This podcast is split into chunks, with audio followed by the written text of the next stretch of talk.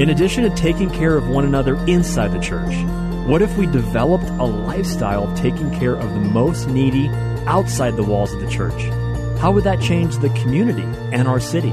Bob Moffitt, president and founder of Harvest Foundation in Phoenix, along with Pastor Julian Gibb, talk with pastors and leaders about how sacrificial love by those in the church to those in need outside the church has helped people see and embrace Jesus Christ. It's that demonstration of Jesus' greatest commandment that we'll hear more about today on the kingdom and its stories.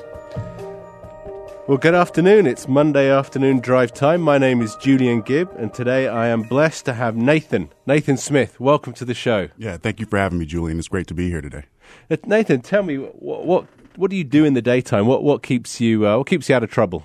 Yeah, uh, well, it's hard to keep me out of trouble, but uh, I work for Phoenix Rescue Mission. We're a, a local Christ centered nonprofit. Uh, we focus on serving people who are experiencing homelessness, addiction, trauma. Um, I am the chief program officer at the mission, so uh, I have the distinct privilege of getting to oversee all of the services that we offer. So, so that's keeping me pretty busy and out of trouble during the day. yeah. So, how how how did you tell me a little bit about Nathan. How did you get into? What was your your journey uh, from from going to the rescue mission? Yeah, absolutely. So, uh, you know, uh, once upon a time, I was just going to church and uh, just believing that the whole point of going to church was to share the gospel and to bring people in the kingdom. And I, I still believe, obviously, that's really important. I got challenged to go to a missions trip out in India. Uh, it was, was not something I wanted to do. I did it really, really reluctantly, you know. um, we jumped on and I went out, spent a month out there and got a chance to see people experiencing joy and experiencing love and community uh, and also extreme poverty, very abject poverty.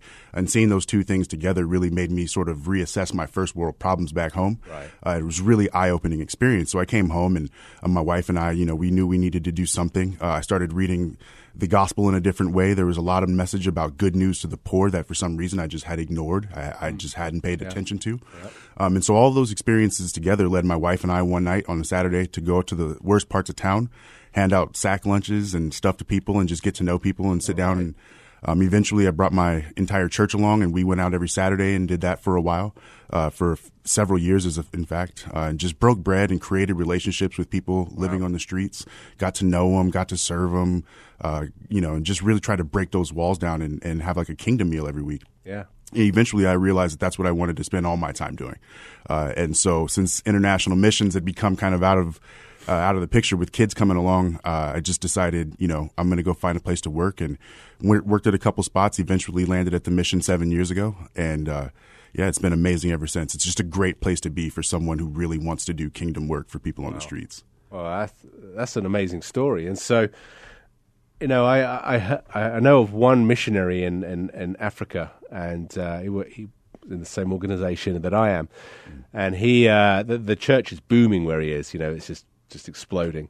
Mm. And uh, he went back to England to go and visit the, the church that sent out the missionaries 150 years ago, you know, to go and bring the, bring the word to that part of Africa. And he went there and there was like three people in the church, you know. Oh, okay. And so, yeah. and so it, it's, you know, the, the point being is that international missionaries is an absolute must. You know, taking the word, taking God's love uh, to all nations. Mm-hmm. You know, but also there's there's a lot of work to do back home you know and so and so that's what you're doing at the phoenix rescue mission. And so so tell me um, what what is the phoenix rescue mission what is it that you do there yeah, so the mission, you know, we provide a lot of services to people uh, who are both in need of residential space and people who are who are housed and in their own communities. Um, so our non-residential services, we offer homeless street outreach. Uh, we work with the courts. We work with police departments. Uh, we have a day labor service for people living on the streets where we use case management and pay the minimum wage to do service projects. Uh, we've got several case managers, a dozen case managers on the streets every day trying to work with folks to, to get them into better living situations. Uh, we offer a food bank and other food distribution services throughout the community. So uh, for those working poor families, many, and there's many more in light of COVID, you know, that yeah. there's been a really significant increase in food insecurity. And so we offer uh, services to people who are in that situation. They can come and get food a couple times a month. Uh, we have residential campuses where we offer uh, very short term a crisis stabilization program. People are in a situation where they know they just need something better. They don't know what that is oftentimes, or sometimes they do, but they know they want, they have goals for themselves and they're not on their way there. So they come to us and, and we help them develop a plan, get them off the streets or off the couch or wherever they're at, and um, sometimes those people decide to stay with us and then they go into really our featured program at the mm. mission. We call it Transformations. It's a 12 month addiction recovery program. It's mm. a discipleship based program, but it's also surrounded with one on one counseling, uh, psychoeducation classes that are run by licensed counselors. Um, and so we, we bring a, a, strong mix of discipleship and clinical uh, expertise into that transformations program and really try to help people unpack the trauma um, and the experiences that have led them to the situation that they're in right now. Uh, and we graduate people from that after you, you, typically 12 months. Some stay on longer. Um, and and so those are really the programs that we offer. Again, a set of non-residential programs, and then those residential programs where we're really working in people's lives. So how uh, how do you do this? I mean, and what I mean by that is, to me, I'm overwhelmed just listening to you. You know, I'm sure. sort of you know, I'm thinking like, well, I can go down and I can make some coffee, you know, or I, you know, I can I can uh, hand out some things. But I mean, you, the the centre's offering this seems like, at least to me, this comprehensive way of reaching out and meeting the needs of people uh, who have been, uh, for whatever reason, are on the so-called margins of society. And so, so what what what is it that that empowers you, you know, to do your job? Well, what is it that gives you the the, the mental uh, and the physical energy to, to, to do all this? It, it really comes down to uh, first and foremost the gospel. Um, I'm really moved by Jesus' message that uh, we see him in the least of these, and by the emphasis that he placed on bringing good news to the poor. I love the way Luke's uh, gospel frames it, where in that in that case, his very first message is something that has an emphasis on bringing in the marginalized and the poor. And so, first and foremost, I mean, my my motivation comes from Jesus. Um, also, personally, I feel my goal is to change communities of lives, mm. uh, and and that just keeps me going. Um, you know, some people's goals, and my goal once upon a time was to be a millionaire. By the time I was 29, well, 29 is long since passed, and I have never made a million dollars. Um, and and that's totally okay. At some point, Jesus changed my motivations into being more people versus myself oriented. Uh, and so if I can change a million lives or if I can change 10 million lives by the time it's all said and done, yeah. uh, to me, I'll look back and be like, thank you, Lord, for using me. Uh, and that's just my personal motivation. I think for others, it's just a matter of, um, you know, finding your purpose in the world beyond yourself. Mm first and foremost, uh, and then thinking, how can I give in? How can I be a part of that? And so for me, it looks like coming and working in this field professionally, but it didn't always look like, like that, and it doesn't look like for many others. So, you know, that's, you know, my story and how I got into it, but uh, it doesn't mean that other people can't be involved without being involved professionally, you know. Right. T- tell us about that. I mean, I mean, uh, you know, I'm assuming that that it's not just uh, Phoenix Rescue Mission employees uh, that are serving at the center. You know, do, do you have volunteers that help you? Yeah, absolutely. We've got a range of them too. Uh, we'll have what we call high impact partners. Mm. A high impact partner is someone who's really more devoted to the mission. They're really working alongside us in mission. Uh, they're believers, uh, you know, because they're in our Christian mission with us, uh, and they they do they oftentimes have significant impact. You know, we have a, a group of ladies who in, in non COVID times come onto the campus and provide Bible studies with breakout Bible study groups yeah. with all the women on the campus. It's yeah. the Tuesday morning Bible study ladies. A shout out to them; they're amazing. Uh, we we. Um, we have one pastor who's a, a, good friend of mine. Actually, we met through the mission. Uh, he just decided, you know, maybe close to a decade ago or so, that he just was called to go and to go be in the community and work in the community. Still running his church, still that's his first ministry. Um, and so he decided to come and, and work alongside us at the mission. He started in the men's campus. He's eventually become something like the campus pastor, really, right. over on the women's campus. Um, and his church has come and gotten involved with him. Mm. And so he's sort of served as a trailblazer. Um, but they're not all superhero stories either. You know, we've got our food bank right now uh, is serving a thousand more households a day than we used to pre-COVID, and so, uh, or, excuse me, per month uh, right. pre-COVID, and so um, th- I can't staff that all the way up. It would cost me so much money to do Yeah, that. So yeah. we we really rely on volunteers to run that every single day.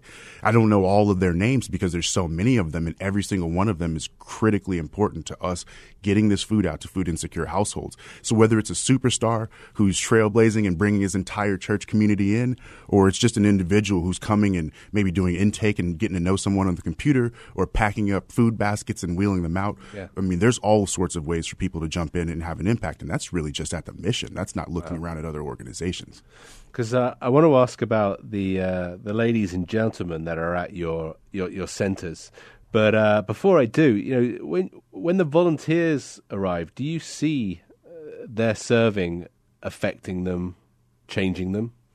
Oh, 100%. I mean, first and foremost, that was my story early on. You know, I come back from a month in India and my life is permanently changed. Uh, I went five more times. So I did six of those one month trips, uh, and life never went back the same. And, and I could come out feeling like I wonder what my lasting impact was, kind of like the missionaries, uh, to, to Europe that you were talking about earlier. It's like, you know, you, you do question what is your lasting impact if you, if you're not able to plant the kinds of roots that you want. Thankfully, my I worked with an organization that could. Um, but I come back thinking, wow, I am changed, and I am changed permanently.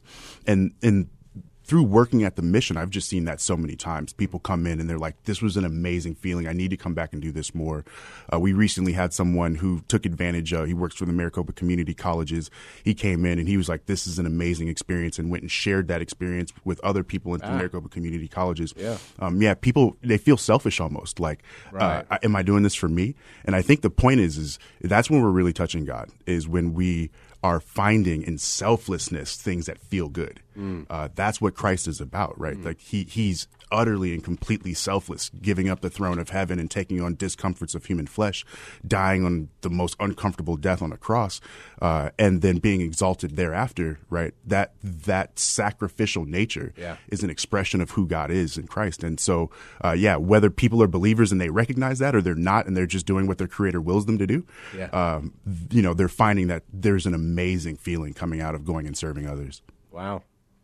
And so, tell us a little bit about about the centre. You know, obviously we, we don't want uh, names or anything, but but give us some stories about how um, uh, people's lives have been uh, changed, improved, transformed at the centre. Yeah, part of understanding that is realizing that people are coming from some really dark and tough situations, some really um, awful backgrounds in many cases. Uh, you'll have people who who come to us and they were born addicted to drugs, right? So au- automatically, right out of the gate, they're they're set back in life, um, and grow up in in a household that's angry, that's violent, that's abusive, uh, negligent, and then uh, get older. The first time they get drugs is from one of their parents as a preteen, um, and then then they develop, and you think, man, what's wrong with this bum? You know, what's wrong with this this person who's just on the side of the road asking for money, or uh, this drug drug addict who's just in and out of the emergency room with overdoses and things like that. And so people come to us after that collection of experiences has created them, has, has basically formed them into this person. Uh, it- it- some of these people are the people that you wouldn't think would have much hope in life, and they turn out amazing. Um, you know, people really, the walls start to come down. They come into the classes. They start working with their counselor one on one. Men and women, we, separately, separate campuses, Sure. weeping, Sure. um, finally digging out the trauma that's gotten them into this situation fast forward they go through a year of program. Uh, we we have like a stay and save concept so we let people stay on the campus and save some money uh, buy themselves a car that they can try to pay off All right. uh, get themselves a really good job uh, start looking to reconnect with their families or they have fully reconnected with their families at this point find good housing and move out. Um, and so there's no shortage of people who've come to us and paid off thousands of dollars of fines who've come off the streets out of addiction who are experiencing years of sobriety have careers now um, and and I can think of a person just right off the top of my head who uh, who's come into the mission in a very similar situation. She was disconnected from uh, uh, her kids and uh, was able to reunite with her children uh, through going through the program and, and staying compliant with those things. Uh, fast forward is out of the program several years now. Uh, just competed in our competitive scholarship program that we have in partnership with Grand Canyon. Won a full ride scholarship to go to Grand Canyon University. Wow. Uh, she's working in a medical field, so she's going to go get a medical degree and, and No lopes. yeah, lopes up. Absolutely, uh, proud alumni, um, and and so yeah, no shortage of stories who of uh, people who were once what you might think was a drain on the community and now are positively impacting our community and helping us increase our capacity. So, what what misconceptions did uh, did you have, or or do people have about uh, homeless people or people who are struggling on um, on society? Uh, yeah, one of them is that the poor will be with you always, and uh, and there's just nothing you can do about that, or really should do about that. Um, and then going and having a nice, fresh reread of the gospel. Uh, in my opinion, really challenges that. So one of the things I, I know from the church is staying is uh, evolving out of that mindset. Um, another thing is is realizing that uh, again, like I was mentioning earlier, people are a collection of experiences, mm. but there's a lot beneath there. God created a, a wonderful human being right. that's just impacted by the fall, much like the rest of right. us, and maybe in very different ways. Yes. Um, and so for me, it's seeing that there's potential, that there's a lot of good, and that there's a lot to build on with people, that they're more than just what meets the initial imp- appearance. And if you get to know them, if you're interested in creating a relationship with folks on the other side of the margin, you'll find that they're very much different uh, than what you might have thought. And so that that was a word you said, uh, potential you know, th- uh, extreme potential. And so, so tell me, so so you know, there, there's this locked up potential within people that's just sort of caged by events in life, mm. and and um, the center is being used in order to f- to free them of that, so that they themselves can live up to that full potential. Is that is that what you're saying? Yeah, absolutely. Um, it's first tapping into the, their relationship with their creator uh, and and bringing them back to God, and then also helping them to set goals like get a GED, get a college degree, and we help them get those things while they're in their program, or at least get started on them. Um, help them get a job that they maybe never saw themselves doing. Help them dream of being a homeowner, mm. uh, having paid off cars and not having debt, but having resources, yeah. and then show them the path of how that can be accomplished and how others like them have accomplished it. Bring back past successful graduates who can come and mentor and show them that it's real. Um, and and so yeah, you know when you do those sorts of things, we expose people to a different kind of world, the kind of world that like I was exposed to growing up by my parents, uh, and then they realize, well, wow, I can do this, and then they do it, and then they come show others that they can do it again, and the cycle continues.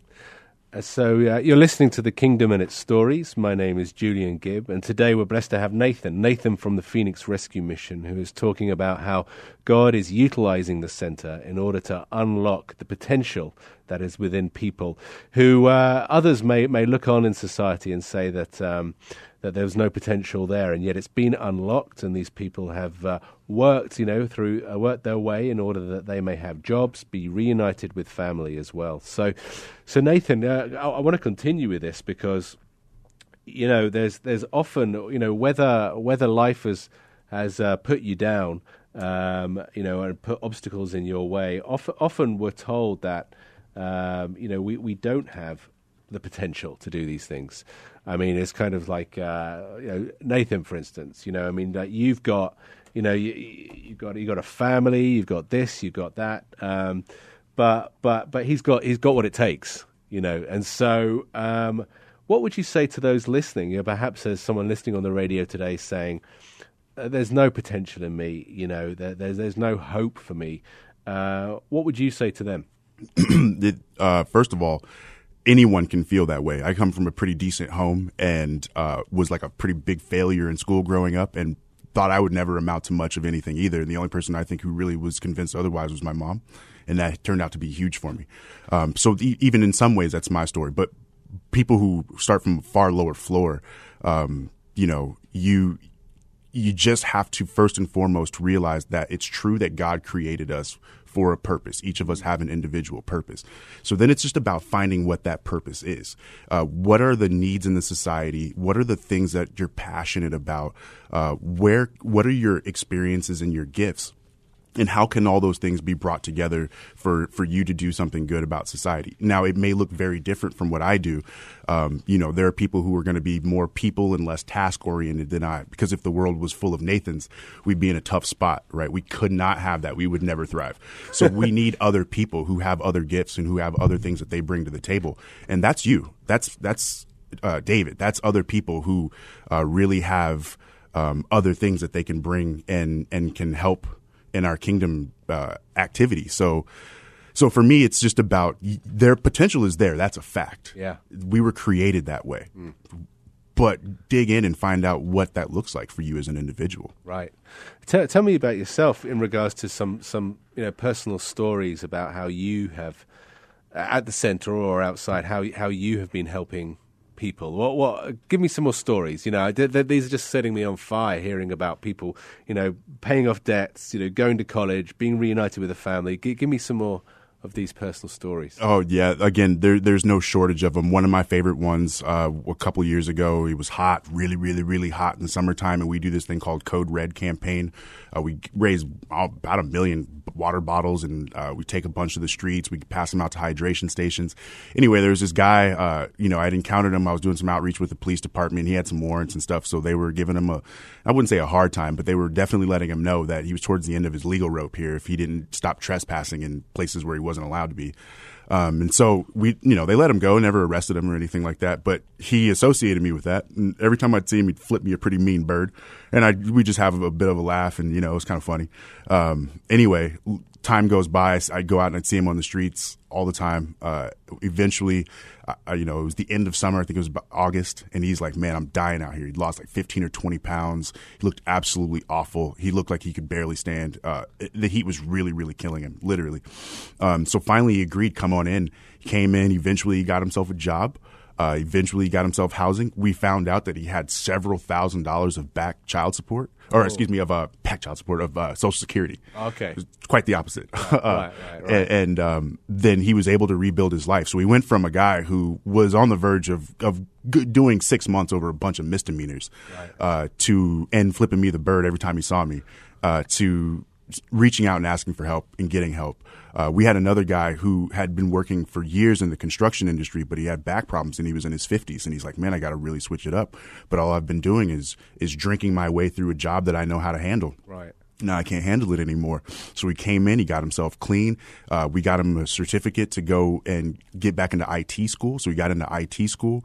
Um, he got his certification and he eventually got himself a pretty decent job actually something that could c- carry him through the rest of his professional wow. life from the 50s on you know um, we've had several ladies who who were on the verge of having their rights disconnected with their children and and not having support systems to to fall back on yeah. meaning their kids are going to go into the system and that's never a good thing uh, and they come to the center, they realize they've hit rock bottom, they turn their lives around, the state reunites them with their kids and gives them their rights back, and now they're living in homes. I can think of a woman right now who works at Phoenix Rescue Mission who owns a home uh, and is reunited with her son and is, is raising a good family. So, um, I mean, I could go on and on, Julian. There's no shortage of these. Give me one more. Give me one uh, more. One of my favorites is a guy who came to us. He'd been in and out of jail for a long time, uh, and you know, came in and he's pretty like, I don't know what I'm going to do with this program. I don't know about the Jesus stuff, but you know, we'll give it a try. I stayed that way for a couple of months through program and eventually started to kind of really grasp on. Uh, started, he kicked his addictions to opiates and things like that. Uh, and, and, eventually continued to work the program. He became a leader in the program. He graduated from the program. Wow. Uh, he ended up getting himself a job and with the Phoenix Rescue Mission, he started ground floor. Um, I actually hired him, and and he came in and he worked really really hard. So we got promoted to a coordinator job. So when we launched this program called Glendale Works, doing day labor with folks on the streets in Glendale, yeah. uh, he was my chosen coordinator. He went out and ran it magnificently. Did a great job. He's eventually he's since become our supervisor over the whole homeless outreach program, uh, and he just continues to do well. My favorite thing about him though, and and I hope he hears this, is he just signed up for his 401k. Ah. And uh, and he's getting the four percent back from the company, and he's investing in his future. All and this right. is a guy who's fresh out of jail, very reluctant for any of this, and didn't think he'd ever be successful. He's he's now looking into going back to the university, uh, and and so his story continues. You know, oh, that's wonderful. Now, we've got one minute left, and so uh, I want you to give me give me a. a I don't want to do disjustice to it, but give me a thirty second one more story. Uh, yeah, one more. Um, wow. We, again, going back to, we just supplied four people with certificates, uh, Yeah. with scholarships through partnership with Grand Canyon to go there for free for four years. Uh, one guy actually won it in 2015. Yeah. Rebuilt his life, got married. He's had uh, two beautiful daughters since, uh, and he's worked for the mission. He's also a supervisor and he's worked his way up. And now he's going there for his master's degree for free also. So, for people listening, uh, can people recover from, from drug addiction? Yes, apparently. Can people rebuild their marriages? Yes. And so, do people please uh, go call, just call into the center and let them help you. And God bless you all. Thank you, Nathan, for joining us today. Thank you for having me, Julian. I appreciate it.